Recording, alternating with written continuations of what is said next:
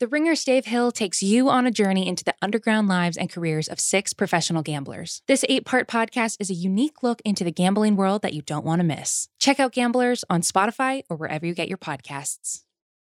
This episode is brought to you by Lincoln and the all new 2024 Nautilus Hybrid. Featuring a customizable 48 inch panoramic display, available Revel audio system, and available perfect position front seats with active motion massage. Oh my God. The world isn't wide enough. Visit Lincoln.com to learn more. Some models, trims, and features may not be available or may be subject to change. Check with your local retailer for current information. Lincoln and Nautilus are trademarks of Ford or its affiliates. This episode is brought to you by Lululemon. Guys, if you're ready for a new pair of pants, try one of Lululemon's ABC pants. They're made to make you look and feel good. And there's lots of different styles to choose from. My favorite, because I walk around LA every day, I like the joggers. I'm not jogging, I'm just walking fast. But if you're working out, I would try them out. And if you want something a little sleek, maybe business like, maybe try the ABC Slim Fit trouser. But I am a joggers guy. I just, once COVID happened, I was just like, I'm, I want to wear jogging pants and joggers and all kinds of soft pants as much as I possibly can, especially when I'm working out. Ultra comfortable and versatile. ABC pants are really in a league of their own. Buy a pair right now at lululemon.com. David, I want to start the show today by pointing out a choice bit of the Yashar Ali profile in LA Magazine that we didn't talk about last week. Okay. The author Peter Kiefer asked Ali who else he could contact to talk about him to write this profile. Oh, right. And Ali Kiefer wrote, quote, replied by sending a spreadsheet listing the personal emails and cell phone numbers of more than 40 bold-faced names, including Busy Phillips, Mandy Moore, Kristin Davis, Piers Morgan. Kiefer winds up talking to Jake Tapper and Maggie Haberman. In a magazine profile, those kinds of interviews have a name. Just like there's a journalism name for the nut graph or the kicker. Mm-hmm. Those interviews are called secondaries, Right. as in secondary interviews. So, can we spend a moment talking about the art of the secondary here at the top of the podcast? Uh, absolutely, we can. But before one one quick note about that about the, the piece you just mentioned. Um, the Sure. one thing one thing I didn't get to ask when that was actually in my notes was about that list, and I because I desperately wanted to know as I was reading it how quickly that Excel spreadsheet came w- w- uh, was returned to him. Right? I mean, it's like, do you have any other people you can interview? If it's like a day or two later, the Excel spreadsheet arrived in my inbox is a is very different than 30 seconds later, a fully prepared Excel spreadsheet arrived in my inbox. Right? Yeah, I just it, have that- a friend list Yeah. that is shareable with anybody who contacts me. Yeah. Well, anyway, let's talk about secondaries. Let's talk about secondaries because these often pop up when somebody is doing a celebrity profile. Mhm. So I'm interviewing the celebrity, and then I'm also going to interview other famous people who are going to talk to me about the celebrity. So a couple years ago, when Stephen Rodrick profiled Ringo Starr for Rolling Stone, he also got Paul McCartney to talk to him. Hmm. So you have Ringo in the profile, but you also have Paul in the profile talking about Ringo. I looked up uh, the New Yorker's Tad Friend. He did a profile of Ben Stiller in 2012. So he gets Ben Stiller, but he also gets Robert Downey Jr. and Will Ferrell and Owen Wilson and Judd Apatow, et cetera, et cetera. In the high flying days of magazines, every profile was kind of like an Ocean's 11 movie. you had the whole lineup of people. And I was I was thinking about this last night. It was it's almost the secondary is almost like a double flex. First, there's a flex on behalf of the writer of the profile. You know what? I, I hey, look, you know, not only am I going to quote multiple famous people in this article, I'm Mhm. just kind of going to slide one in, just one single quote. So if I did a Steve Carell profile, it'll just be like, yeah, you know, he showed up every day with the weirdest grin on his face, said John Krasinski. And then I'll never mention John Krasinski again. right. Right. I just, I won't, and I won't even say like I called John Krasinski to get some information. I'll just slide it in there. mm-hmm. like I was calling an academic or somebody who was very available on the phone. And of course, as you know, if you are writing the magazine profile, it is almost certain that the only reason John Krasinski or other secondary is calling you back is because the person you're writing about asked them to call you. Exactly. Yeah. But you don't have to tell the reader that, right? So that's flex number one. Flex number two comes from this Peter Kiefer article.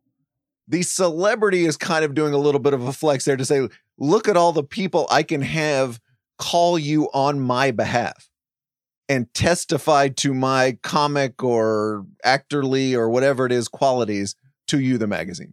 Right. Mhm. Right. So so we're gonna so I'm gonna do this. Like if I was writing a profile of David Shoemaker, the wrestling writer, it'd be one thing to say, well, you should call Bryan Curtis. Yeah, that's easy. He's easy to get on the phone. It's just like, yeah, you should call the rock. I, I heard he's uh he likes my work a lot. You should uh you should call you should call Ben Stiller. I think he's a big fan of mine. You know, just and here's his number, right? I'll send him a note to tell him you'll be calling. That's it's just an amazing thing. And I think it's like one of those, it very much feels like a product of another age of magazine writing, Yeah. which is why I think this one stuck out to me so much because how many people are A going to even produce those for the magazine now in this, you know, less powerful media era we live in? But what else a magazine is just going to be running those quote after quote after quote?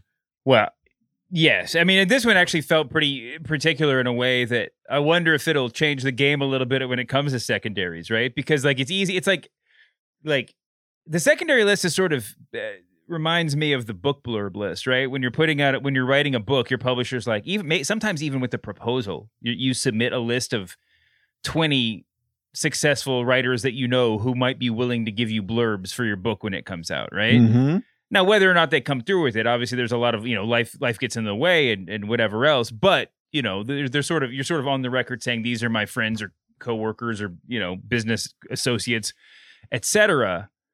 But when you write a blurb, you know, there's a certain expectation. You, you write the blurb, and you, it's not like you have to give interviews about the book. It's not like you have to go to bat for the book in public at any other point down the line, right? And I think a lot of people probably agree to be secondaries, thinking it's going to be a book blurb, and then in, in the odd, then sometimes there's a story like this one in which you're actually interrogated as to how you know the person, and you realize along the way probably that this isn't a glowing profile of, to which you're just like, you know, lending a voice in harmony or something. You know, this is actually like some sort of investigation um, that you're not prepared to be a part of. So I, I it, it is a, this is this is definitely a different sort of setup. I'm glad that you brought it up.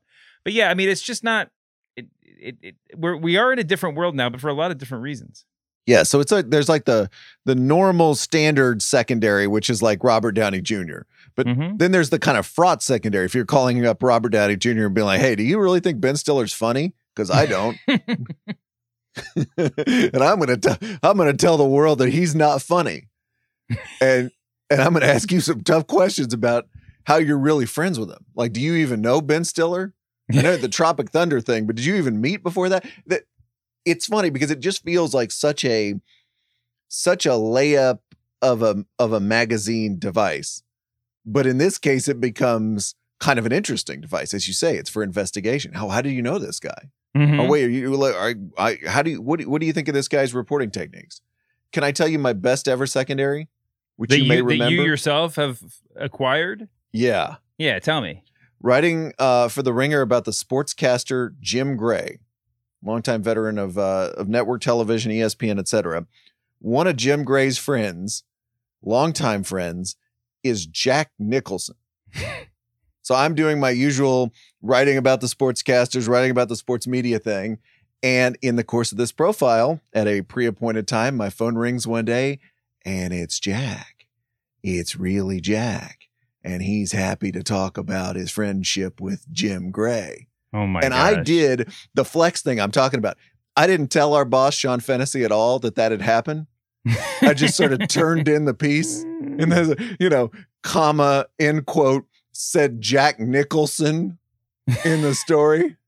Oh man, did I feel good? Let me tell you, second the secondary can really make a writer's day. Coming up on today's show, David the Atlantic's Edward Isaac Dovere stops by to talk about his 2020 campaign book, Battle for the Soul. How do you write a campaign book and hope all your scoops last when you're competing with the best political writers in the world? All that and more in the press box, a part of the Ringer Podcast Network.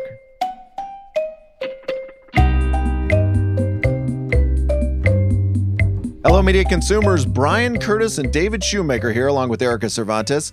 David, we got we got a real political writer on the show today. Edward Isaac Dovere writes for The Atlantic. He has just published this new book called Battle for the Soul Inside the Democrats' Campaigns to Defeat Trump. I have a lot of questions, but you know, you and I, I think today may take a break on the political questions that we often consider on this podcast Mm-hmm. and maybe sort of push him a little bit into the how do you write a campaign book in 2021? Yes, please. Because to me, I'm always amazed at how much juice the campaign book still has Mm-hmm.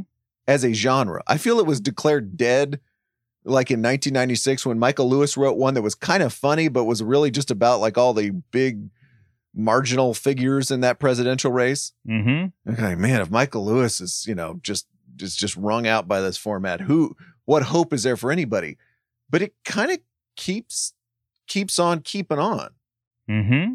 I know just personally, I want to read them Oh yeah. because there are like the big details that get all the, you know, aggregated everywhere. And then there's those little choice little things that are just wonderful and you remember forever. Mm-hmm. A few of which we can get into with Isaac here. So let us talk about campaign books and how one writes one. And by the way, when one writes one, if you're a full time political reporter for The Atlantic, here is Edward Isaac Dovere.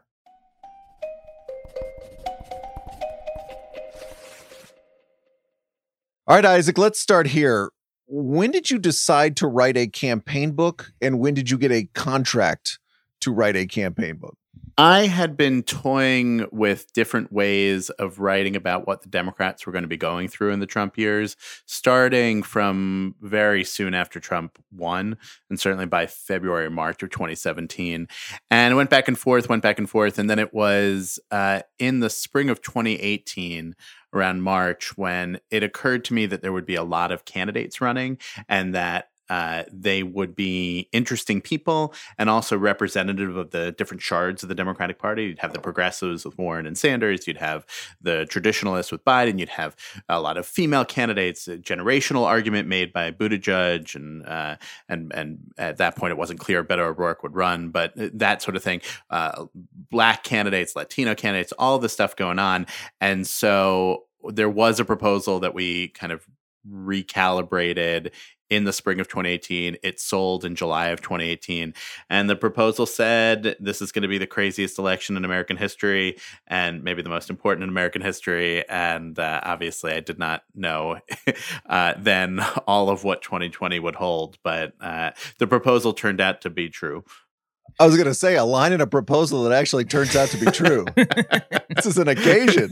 It's uh, I, I, and it was the first time that I'd written a book proposal, so I wasn't aware that you're supposed to puff it up into things that uh, that are not true. I do believe that even if not for the pandemic, if not for George Floyd dying and everything that it set off, if not for Ruth Bader Ginsburg dying six weeks before the election, all these things, it still would have been the most important election in American history. It still would have been the craziest election in American history with everything that was going there. Uh, but uh, things, it, it's like Spinal Tap. It was at ten, and it it went uh, not just to eleven, but but far beyond that.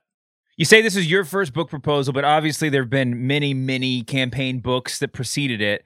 I don't think I need to ask you what made this campaign cycle unique because you alluded to it in your last answer, and I think you know you can only say Donald Trump so many times. But what you what what what was the unique challenge do you think of covering this of writing this book? What challenges were different than than maybe in cycles past would have been?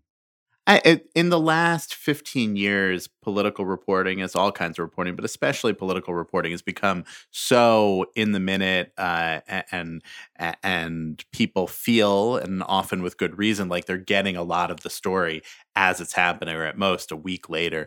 Uh, and so the challenge was to figure out how to take people behind the stories that they were seeing in enough of a way that they would feel like they were getting a lot of fresh things, which uh, I think, I hope I did, uh, and uh, and to do it in a way that didn't get too small that didn't get into like oh this person whom you've never heard of had a fight with that person. That that stuff doesn't really matter. But get at these bigger issues. And there were so many things uh, really to a, a degree that surprised me when I was working on it where I would retrace the steps of something that had happened or or have people months after the fact tell me the stories that they wouldn't they wouldn't have been ready to tell in the moment that were surprising that, that were saying things that I, I was like how did i miss that? How did that happen? And i didn't know it and nobody knew it uh, and so i don't think that that's knocking other reporters necessarily. It's that at, as these things are playing out the the campaigns the candidates have really good reason to keep it secret. Um, and uh, and then uh, if you let a little bit of time pass and you keep working and working over people uh, you can crack open a lot of things that that uh, you never would have really realized were there. So give us an example of that from the book a story that seemed like it was one thing in the moment and then months later after you badgered these people by text and by phone it turned out to be something else uh, and sometimes in person. Even during the pandemic, there were a couple of in person, not as much as I uh, am used to in doing reporting. Uh, eh, eh, one of the st- there were a lot of stories like that, but but one that I think was pretty apparent to people just because it seems so out in the open was what happened over Medicare for all and tracking back this story of how Bernie Sanders in 2017 was operating on two parallel tracks. First of all, he believes in Medicare for all. He wanted it to happen when he introduced the bill in the Senate. It was with the intention of getting serious about the ideas that he talked about on the campaign trail, but also finding this completely parallel track of the political uh, intentions behind it, of a way of making other candidates essentially have to subsume themselves to him on a major, major policy fight so that when it came time for the 2020 race, if Sanders w- ran, uh, which a lot of people around him thought he would, that he would have uh, a level of ownership uh, uh over the the rest of the field. That they would be able to, that, that he would be able to say, "Oh yes, this big idea that you're all signing on to, that's actually my idea." and nobody is going to be as pure about it as I am. And that would give him a big political advantage. That's something, uh, honestly, that didn't become clear in the reporting to me uh, until last summer, the summer of 2020, uh, how that had gone. Uh, but there were many aspects of of the story like that, uh, the, the of the what happens in the book like that, I should say, many stories like that, uh, and but that one where it just we were watching Medicare for all play out in front of us on the debates. Uh, literally every debate was at least 20 or 30 minutes in the primaries about Medicare for all. And it was like a revelation after uh, after I started to see the report, after people uh, who were involved talked to me about what those negotiations had been, where I was like, oh, like it was like the Matrix, kind of like you could see the numbers, right, all of a sudden, and uh, and for something that big to have not been obvious to me, or again to uh, other people who were uh, many of them very skilled and watching it very intensely, it, it's amazing to me. And just to drill down on that, we saw Dave and I were covering this on the when we were covering the debates on this show. We saw Elizabeth Warren being in this awkward position, the debates of saying, "I endorse everything that guy says about healthcare." We we saw Kamala Harris going, "I think I endorse him, but I don't quite know what I'm endorsing here." But what you're saying, and you report in the book, is that Bernie actually throws down this marker, kind of anticipating that this is going to be the thing that I'm going to be the brand name healthcare plan here and I'm going to force my potential hypothetical opponents to take the Bernie brand healthcare plan before the campaign even starts. And the relationship with Warren in that is really important, right? Because in 2017, he knows he needs to get Warren to sign on to give him the credibility with the Democratic world at large, which he knew he didn't have. He had his supporters who were behind him.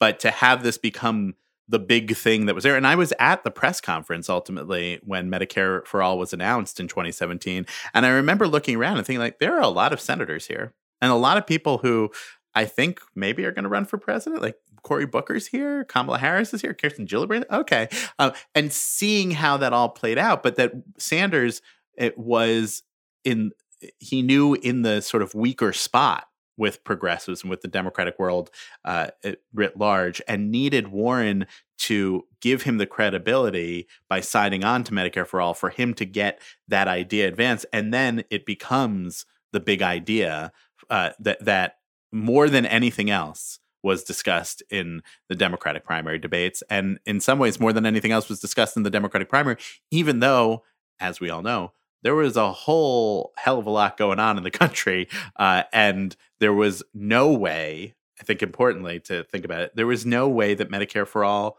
was ever going to happen in any kind of uh, short term way. Maybe years from now, politics will change so much that we can actually have a discussion of whether people want to pass Medicare for all. But the votes are nowhere near there, and yet it was still this big thing because of what Sanders did.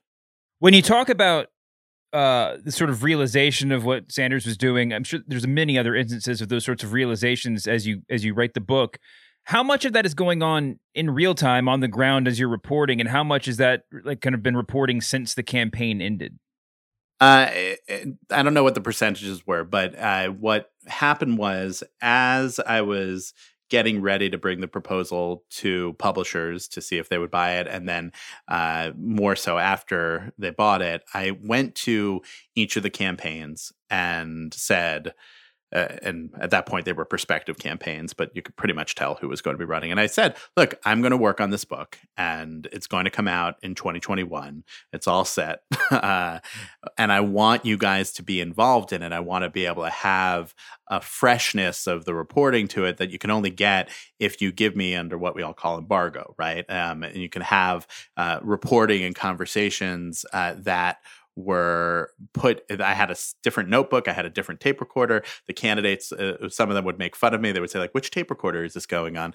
Um, and i'd say okay this is the book tape recorder. Sometimes in the middle of an interview i would say okay that was good for right now for this article that i'm working on. Can we switch over? And and i would reach into my bag and take it out. Uh, that per- presented a challenge to me. Uh, for for them, it was about trusting me, and for me, it was about living up to the trust and not letting things that sometimes I knew were happening seep into the the conversation or or uh, the articles that I was doing uh, in the moment. So, like a good example of that, and that definitely would have been spicy at the time, was uh, I have a scene in the book that's from the the meeting in which Kamala Harris decides in the the summer of 2018 that she's going to run for president, and uh, there is a conversation at the end of the meeting where they uh, it's a moot court uh, and the the argument presented for her to run and the argument presented against her to run. And her brother-in-law Tony West uh, who was the number 3 in the Justice Department uh, for Obama takes the don't run argument and he goes really hard after her and criticizes her intensely for her record as a prosecutor and says you've sold out black people you put black people in prison and and, and uh, you betrayed uh, what you should be standing for as a progressive. I knew about that conversation uh, by um, three or four months after it happened maybe even sooner than that.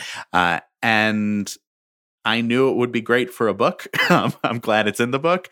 But I also, of course, knew as a reporter that that would have been really interesting to cover uh, for uh, in in the middle of when Harris was getting attacked pretty heavily for that. And the way that she sort of dismisses the attack in the meeting is she says, Yeah, I locked some motherfuckers up, right? Like, and to have that be her response would have, I'm sure that article would have been well read at the time. Uh, but I couldn't use it then because the people uh, the way that had been told to me was you can't report this until uh, after this is all done. And if I had broken that trust, then first of all, the uh, person who told it to me initially and the people who confirmed it for me never would have said anything else to me again. And, you know, the campaign world is a pretty small world. It would have become pretty apparent to people that I was doing that. And so I would often say to them, you know, my business model is dependent on me not screwing this up and not screwing up with you or with anyone else, because then there wouldn't have been as much in the book as there is. I want to talk about two complications of that whole idea of holding some things for the book and then putting some things in the Atlantic. To me, number one is and this is just the most the most base journalistic level aren't you freaked out that somebody at the New York Times or somewhere else is going to learn about that moment with Harris and you're going to, you know, get online in the morning and it's going to be in the paper. It's going to be a spicy lead that you would have imagined writing and you're going to lose it.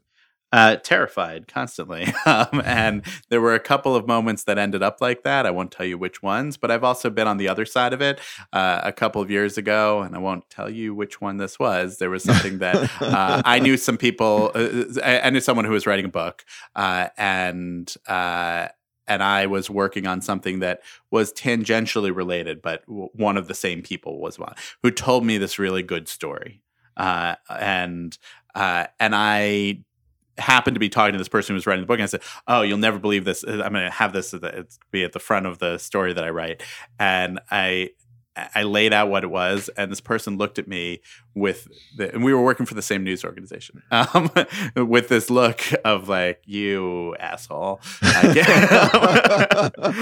and I said, "What's the matter?" The person said to me, "Well, we had that uh, ready to go, uh, and uh, because it was a collegial thing, we figured out how to make it work. But uh, I ended up using it much sooner than when the book would have come out, uh, and uh, you know that's it's a competitive world, right? And I I I, I think that probably there are other campaign books that are underway that are that will come out in a couple months. Probably there are some things that showed up in the, this book that would have been in those books and may still be in those books. Uh, uh, but uh, you know, you hope as a journalist always that there are people cursing you out for screwing up their plans, whether it's uh, competitors or, or the politicians we cover. There are no Marquess of Queensberry rules in political no. journalism. You just got to do it. All right, so that's one complication. Number two complication is is your phone rings and oh, it's Jeffrey Goldberg from the Atlantic. Hey, you know, I know you're getting great stuff uh, for this book you're writing but we want some of these, you know, amazing spicy scoops to be in the Atlantic. And that's an age old problem. It's with sports writers when they're doing the season inside with the team book, it's everybody. So, how do you make sure you're getting enough in one bucket, enough in the other bucket? Well, uh, you hopefully have buckets that are full of both uh, kinds of things. Uh, and when I was uh, the the contract for the book was signed in the summer of 2018, I moved over to the Atlantic in September of 2018. Those things are not unrelated. Uh, there was a conversation about the fact that I would be working on this book when I would be covering the campaign for the Atlantic, and everybody went into it eyes open. Uh, there were, of course, a couple of moments when there was some tension over this. Uh, for example, the book ends with an interview with Joe Biden that I conducted on February 2nd. It was the first interview that Joe Biden did as president. Uh, the interview was done on the condition that it be used for the book and not be used right away. Uh, of course, the Atlantic, uh, as any news organization would, would love to have the first interview with the president of the United States. Uh, and in the end, the story, uh, I turned part of the interview into a story that ran on the day it published. So the Atlantic had it first, but of course didn't have it exclusively. It was in the book. Uh, those are the sorts of things that we had to negotiate along the way, uh, and uh, and then there would be occasional conversations. I tried to. Uh, for the sake of not putting my editors at the Atlantic in uncomfortable spots, I tried to not tell them about things that I only had because of the reporting for the book. But I, there was one occasion, particularly something about uh, related to the riot uh, that um, that I knew I couldn't use until the book came out, and the editor was like, "Why not? it sounds so good."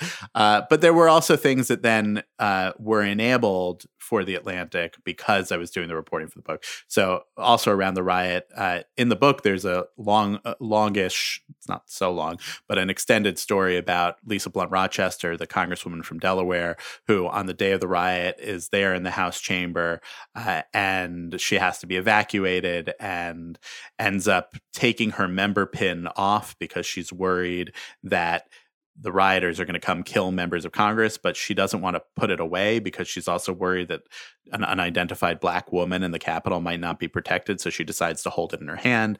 And then a video uh, ended up leaking of her in the secure location where members of Congress were telling people to put their masks on, right? Because, of course, this was still at the very height of COVID. Uh, and I spoke to her for the book, and then it was so raw and so vital in the moment that I said to her press secretary, "Would you be okay with me taking some of this and putting it in an article for the Atlantic?" So, which happened. So it was a back and forth constantly in that way. Is there and just to just to drill down on that, is there or would there be like a third bucket for something that you felt so morally obligated to find a way to get out there? Or just at least to go back to the campaign and say, please, I know this was on tape recorder B, but this is a you know something I think that America deserves to know. Is that is that ever a, a thing that happens? Yeah, and I think that it didn't come up for, with me in that way. But uh, if we remember Bob Woodward's last book, sorry, something if you remember Bob Woodward's last book, uh, he had the one that came out in September. He had tape of Donald Trump saying that he knew COVID was worse than what he said at the time, and that conversation between Woodward and Trump happened contemporaneously, sometime in the spring of 2020 right? And Woodward sat on it until September of 2020 when the book came out, uh, making the argument that that was how he had agreed to do the book and that it needed to be for the book and everything. That that one is hard. I don't know what I would have done myself presented with that situation because that's a matter of life and death. Uh, I had matters of you know, political intrigue and importance, but nothing that was uh, uh I that was vital. If I in that way, in that like people could die because of this, I don't know what I would have done if that had come up. You know, if if Joe Biden had said to me uh, in an embargoed interview or something uh, that uh, he was actually going to uh, find some way to accelerate vaccine production or something. Yeah, I'm just trying to figure out what the parallel of the Woodward moment would be. Uh, I think you would have to go and push for it uh, and make the argument uh, because if you go into an interview with an agreement and you want to violate that agreement, you have to, or or get a permission to violate that agreement, you have to make a pretty good case.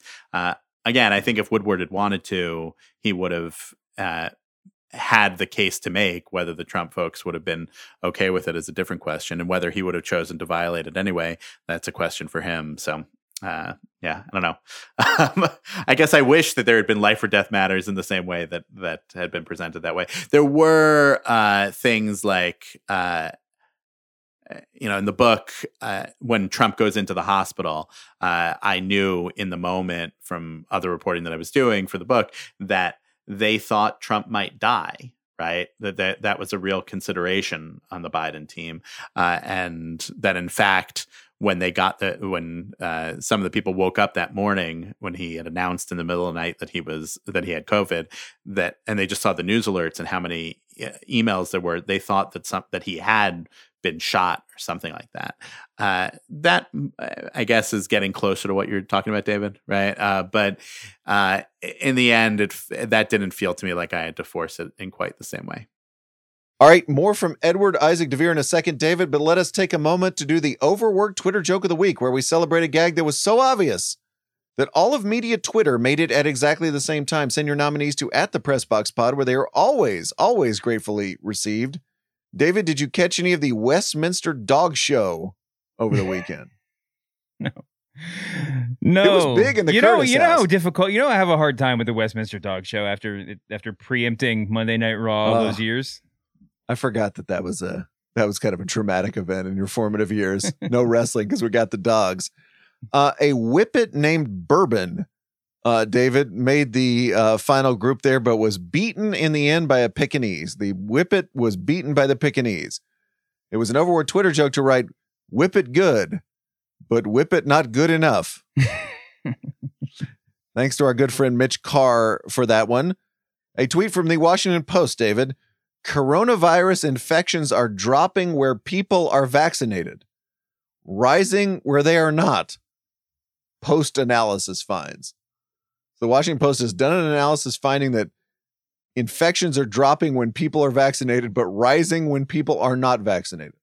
It was an overworked Twitter joke, right? Okay, so I guess the whole vaccine thing is is uh, for real.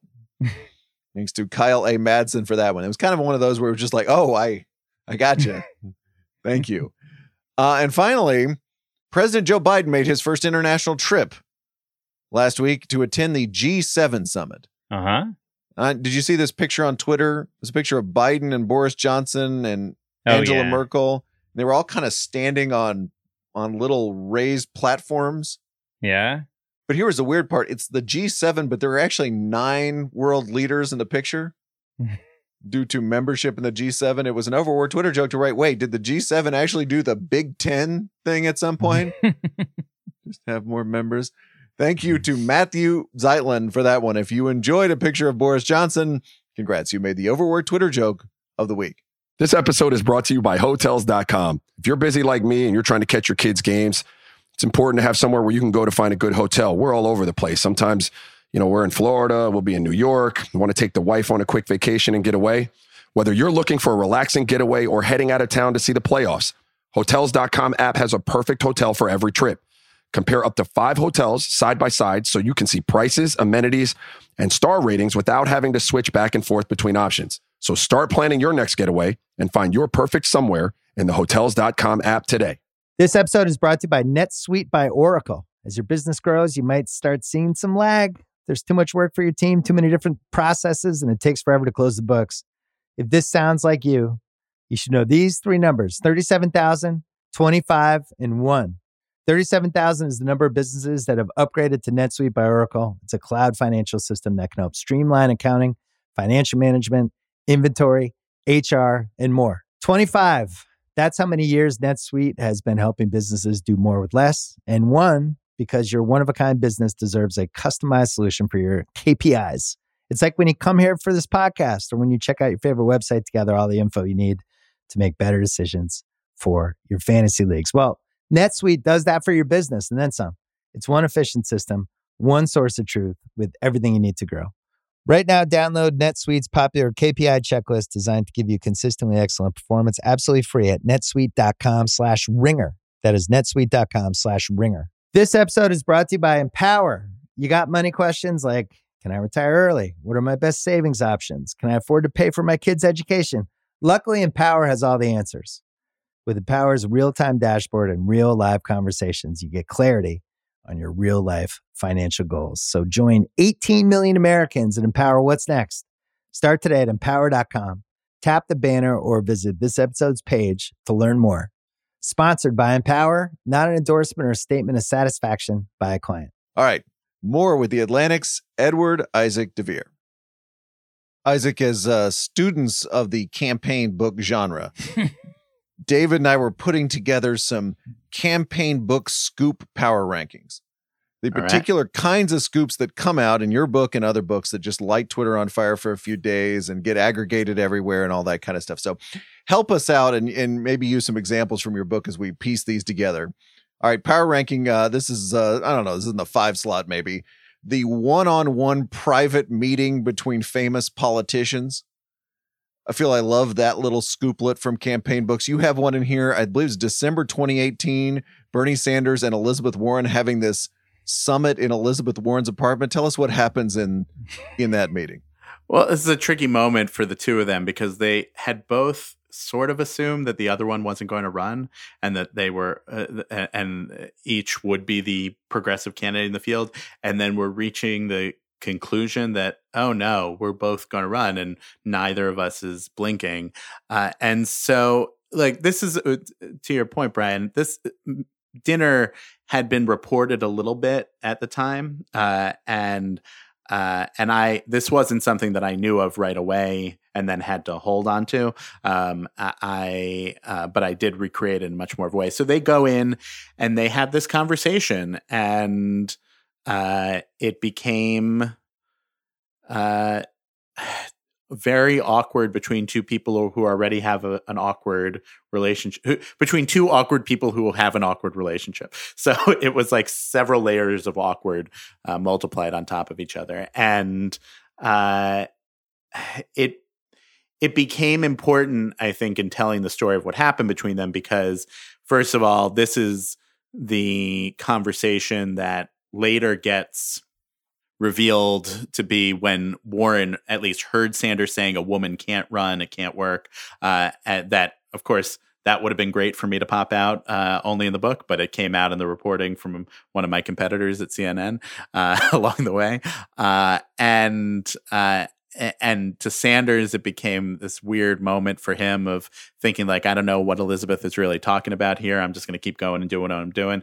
Uh, and so that yeah, I think with a lot of these conversations and uh, how to get them to happen, politicians, especially high profile, big name politicians like these two or others in the book, often walk out of private conversations and will give a readout uh, to close aides and say this is what we talked about. And they do that protectively so that if something comes up and another version is uh, rather that the the aide can know what's going on uh, and uh, and try to correct the record. But what that also means is that more than just two people know about these conversations, and thankfully for me, those can leak.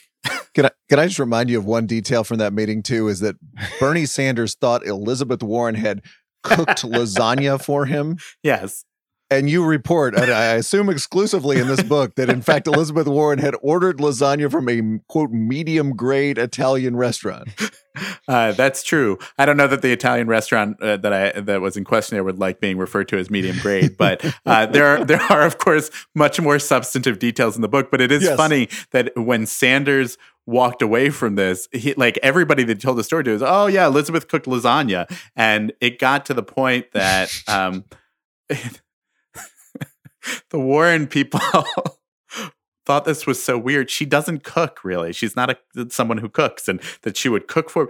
They, I actually saw the receipt for the the dinner at oh. one point. So, oh wow! so I know for sure that she didn't cook. wow, this is a trust but verify moment right here. You saw the receipt to the medium grade Italian restaurant because there it was the the Sanders in the Sanders mythology of what had happened again is that Warren had cooked for him uh, and like that that was that he had thought that that was nice and the Warren mythology of it was like that they were obviously much more frustrated about what happened in the meeting and part of it was like why are they saying Elizabeth cooked? That's crazy. And I was like, how are you sure? Are you sure? There's no way she put a, is it that she like had the lasagna in the oven? Is that what could have been confusing there? I mean, these are the questions you have to ask in doing the reporting. And finally it was like, no, here's the receipt.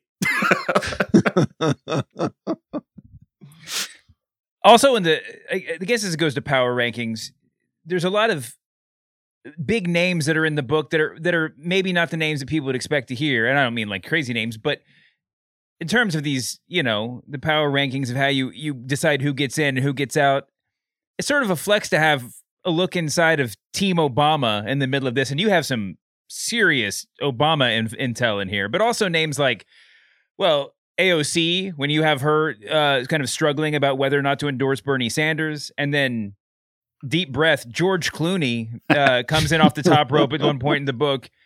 Um, well, you talk a little bit about those big names, but how, how you decide when to weave in the sort of background players that are actually bigger deals than the foreground players. Well, with Obama, I think eh, this is a story about the Democratic Party in these four years. And part of what that is, is that Trump was reacting to Obama. And part of what that was is the Democratic Party was trying to figure out what it was, if not Barack Obama's party. And so he was an obvious player in all of this to me. Uh, and given that Joe Biden ended up being the nominee, uh, that's Obama's vice president, he becomes an even more central piece of it, right? Uh, and so uh, structurally, it made sense. And then what I also saw was that Obama was reflecting in a really pretty direct way where the party was at different points on things. And so uh, you see his initial reaction to Trump winning is shock, but thinking like, hey, let's see what happens here. Maybe we'll be able to work it out. That's what I think where a lot of Democrats were. By the time of Trump uh, Trump's inauguration, he's really turned off about what's going on. Again, where a lot of Democrats were. He a couple months into it, now Trump's running as president, and Obama gets more and more on edge. And uh, again, that that reflects how Democrats were all the way through to last fall, as Obama was on the campaign trail and hitting Trump really hard, just ripping into him. That uh, you know, and and and thinking about this as a, a totally existential moment for America to go through.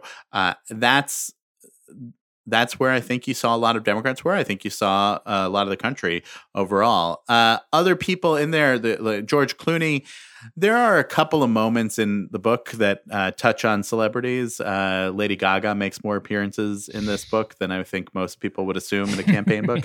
Uh, the Clooney thing actually come came about because of telling the Obama story, mm-hmm. right? Because as I dug in and saw what I thought, uh, what was obviously a pretty important moment of the leadership and the grassroots coming together over the March for Our Lives. And I knew that Obama had been, from reporting I'd been doing, that Obama had been involved behind the scenes, and then starting to see how that happened. And it was Clooney calling him, and that that uh, that brings Clooney into it. It wasn't that I was like, let me tell a George Clooney story, uh, right? Like uh, uh, that was not the intention. It was tell the Obama story, but that Clooney uh, was central to this uh, story in the end. And I think t- brings uh, is sort of the forerunner for what happened in a lot of 2020 when celebrity culture and culture overall became completely sucked into this this election and when it felt to a lot of people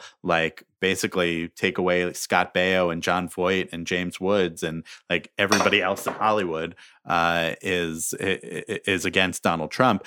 Clooney is is there early out in doing that, but there's also that really I think really important conversation that Clooney has with uh, Obama about getting involved in the March for Our Lives, where Obama says, I'm full on radioactive right now. That's Obama saying that to Clooney. That's a moment that's important, not because he says this to George Clooney, but because of his sense of himself in politics. All right. One more uh, category of scoop or scooplet is the big moment that happens during the campaign and then giving the story of what actually happens sotto voce. Am I saying that right? Uh, after it happens. So we all remember Kamala Harris attacking Joe Biden in that very first Democratic debate over busing. You report on the conversations from Biden, from his wife, Jill Biden. Tell us what happened after that. Well, like it, it's what happened before and what happened after that, right? You look at that moment and think this is a pretty clearly incredible, incredible and incredibly important moment to the campaign. Uh, and that night, of the debate, I was in Miami and I did a little conversation with people uh, who worked on the campaigns about it then. Uh, and there's some reporting from just being there and seeing how it played out that's in the book. But of course, they're not ready to talk about anything other than the adrenaline pumped moment of it. Uh, after the fact of starting a couple weeks later and certainly a couple months later, I had reserved that in my notes and said, come back to this, come back. And then I would have one conversation with someone. I got one part of the story and then I got another conversation, slowly, slowly pulled it out. Uh, I knew that it would be something that was in the book in a, a way that mattered. Uh, I do remember the, after watching the after the announcement that Harris was going to be the running mate last August, uh, I said to my wife, "Well, I guess that's going to be a whole chapter now." Uh, and, uh, and and then it became uh, a bigger reporting task to go over and over it and talk to as many people as I could. And so you see, so then it became like, okay, well, how did that moment? Get to be. I wanted to know about the debate prep. It was clear that Harris had prepared for it, but what did that look what are those conversations like? That's important because then you see how they landed on saying uh, I know you are not a racist, which is the line that really lit Biden up. Uh, and in July of 2019, about three weeks after that debate, I was one of the reporters standing around Joe Biden in Dearborn, Michigan, uh, where he he had come out of this restaurant uh, where uh, he'd met with some leaders, and all the reporters were standing there waiting to ask questions. He asked a couple of questions, and I uh, asked him a question that aggravated him, um, um, as I tended to do. And I said to him something. There had been a poll that showed that uh, it was it was a CBS poll, and it showed that people, even though they liked Biden, they were more convinced that Warren and Harris would fight more. And I said to Biden, "Why do you think that that is the way that people are responding?" And he said, and he just started teeing off on the debate and about saying and he was like oh well maybe it's because someone you know she said to me oh you're not a racist. Huh that's a nice thing to say you're not a racist. I could see the anger you know his face was like seven inches away from me. It was pre-covid no face masks anything. Mhm. um, and i could see it there and that uh, and the reporter's curiosity sets off uh, the well what else is going on? If that's the level of anger that i can see then there must be much more behind the scenes. So then i started tracking it back over with people. And then you see that uh, what happens is that the night of the debate when they're going into the commercial break after Harris makes the attack that Biden uh, is so flustered and furious in the moment that he turns to Pete Buttigieg and he, whom he doesn't know and he says, uh, "Well, that was some fucking bullshit." And then uh, there was a phone call that Jill Biden had where she says, "You know, to call him a racist with all the work that he's done, go fuck yourself." Right? Like those are moments that uh, you know reporters always love getting curses because they're juicy and they light up the internet. But i think in addition to that more importantly than that is you can see that these are the unvarnished thoughts that these folks are having. And i'll tell you there were some other shards of that story that uh, as i was uh, putting together the book didn't quite uh, make it, uh, but they all in those are the you know you kind of hone to get the best material and the best version of the story, and and uh, and they were all telling me the same thing, which is that people were really really mad about that. Now, I- know that fact checking in the book world is different than it is sometimes in newspapers and in magazines, but how exactly do you go about fact? Does one go about fact checking Jill Biden saying "go fuck yourself"? Like, is does, do you do you call Biden's representative and ask her if she indeed said that? you have to uh, you know the the everything that happened as reported in the book was checked with multiple people um, and so i have been uh, deliberately not getting uh, deep into what the process looked like uh, but i am confident of the reporting and i think if you look at the response that Jill Biden had. First, her office response was something like, uh, there will be i'm going to not do it complete justice but it was something like there will be many books that are written about the campaign that have moments in them. Some will be true some will not. Uh, our policy will not be to comment on uh, any of them which is of course what we call a non-denial right? And Yes. then uh, a couple days after that story broke jill biden was at an event and a reporter called out to her and said what about you saying that to the, the vice president? And uh, she said herself something like oh that was two years ago. Everybody's moved on right which again is not uh no i didn't say that So, uh, just to pivot a little bit to the nuts and bolts aspect of this, because as Bryan knows, I mean, as Bryan said before, we're we're we're you know connoisseurs uh, slash nerds on the on the the subject. So, Biden wins the election, and I know there's going to be a bumpy road. Let's let's put a pin in that for one second. But when but after election night, what is your first call with your book editor like at that point? Like, what is is, is there what is the turnaround time in your head, and then what are the subsequent conversations once Trump starts disputing the election, and obviously straight on up to, um, you know, the insurrection at the Capitol. so it was election night and then it was sort of election week right Yeah. leading up to that saturday uh, so I I did not over the, from the Tuesday night through the Saturday, uh, and I think there was one sort of check-in email with my book editor, but it wasn't that extensive because we were all just sort of waiting for everything to play out. Uh, the book, uh, I will tell you, was due on January fourth. We had always had a sense Oh that man. uh, that we were going to have a fast turnaround uh, and that there would need to be a fast turnaround. Obviously, there are a lot of competi- uh, competitor books. There would be competing articles. Uh, I had made the argument in July of 2018 when deciding. Uh, about the the contract uh, that I said, look, I covered the Obama to Trump transition. That was pretty crazy. I think you want to give me time, at least a little bit, to cover the Trump to whatever transition or the Trump into uh, his second inauguration time and what would be going on in the aftermath. Uh, and my publisher Viking agreed. They said, "Great, how about January 4th? I said, "Okay." And then we were going to uh, probably jam a couple pages about the inauguration in once everything had been edited.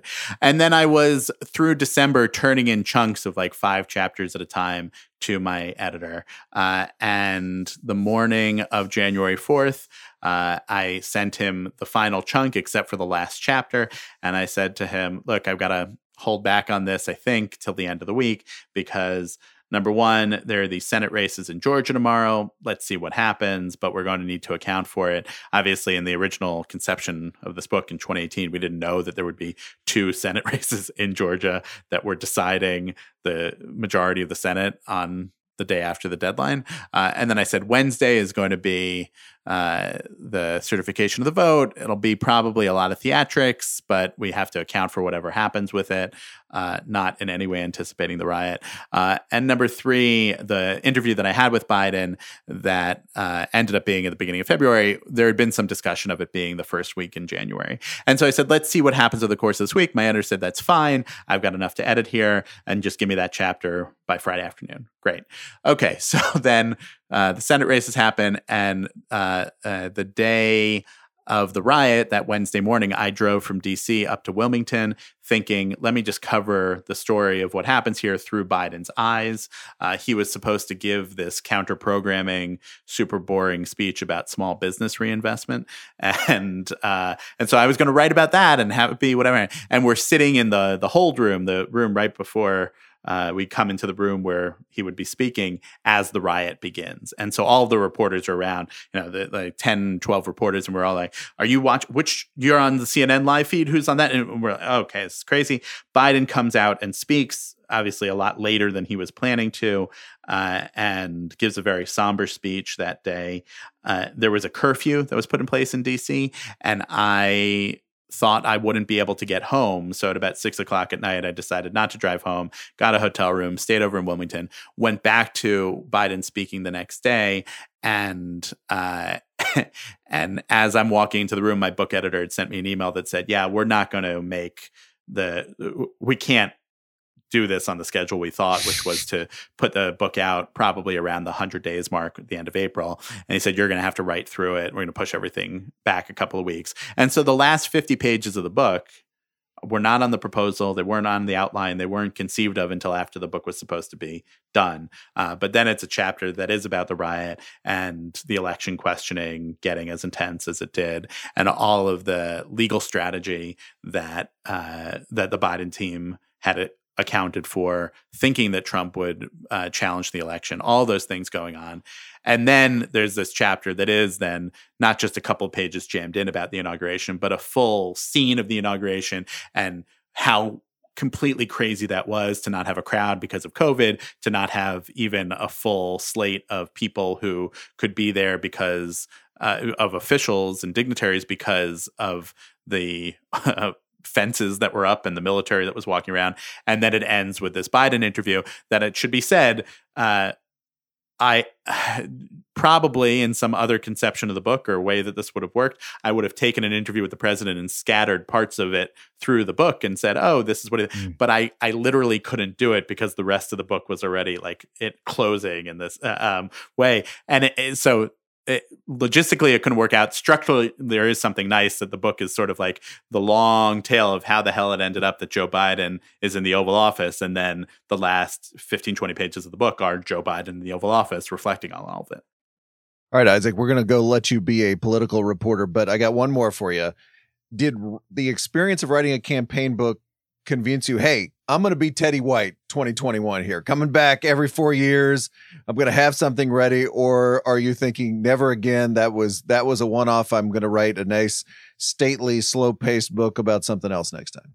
I'm a journalist. I don't know that stately, slow paced is where my future is.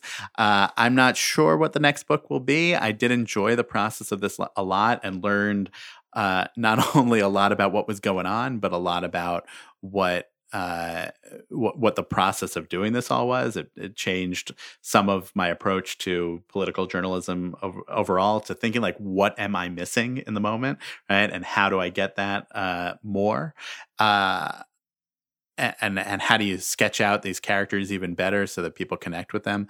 Uh, I so I, yeah, I'm not sure that I'm saying Battle for the Soul Part Two is coming and uh, you know pre-order now for spring 2025. But uh, but I, I would assume that uh, there will probably be future book projects for me, and political journalism is what I do. So the chances that it will relate to politics in uh, a more immediate way than uh, you know, like you're not going to see out of me a, a history of Teddy Roosevelt or something like that. You'll probably see it more about what's happening now.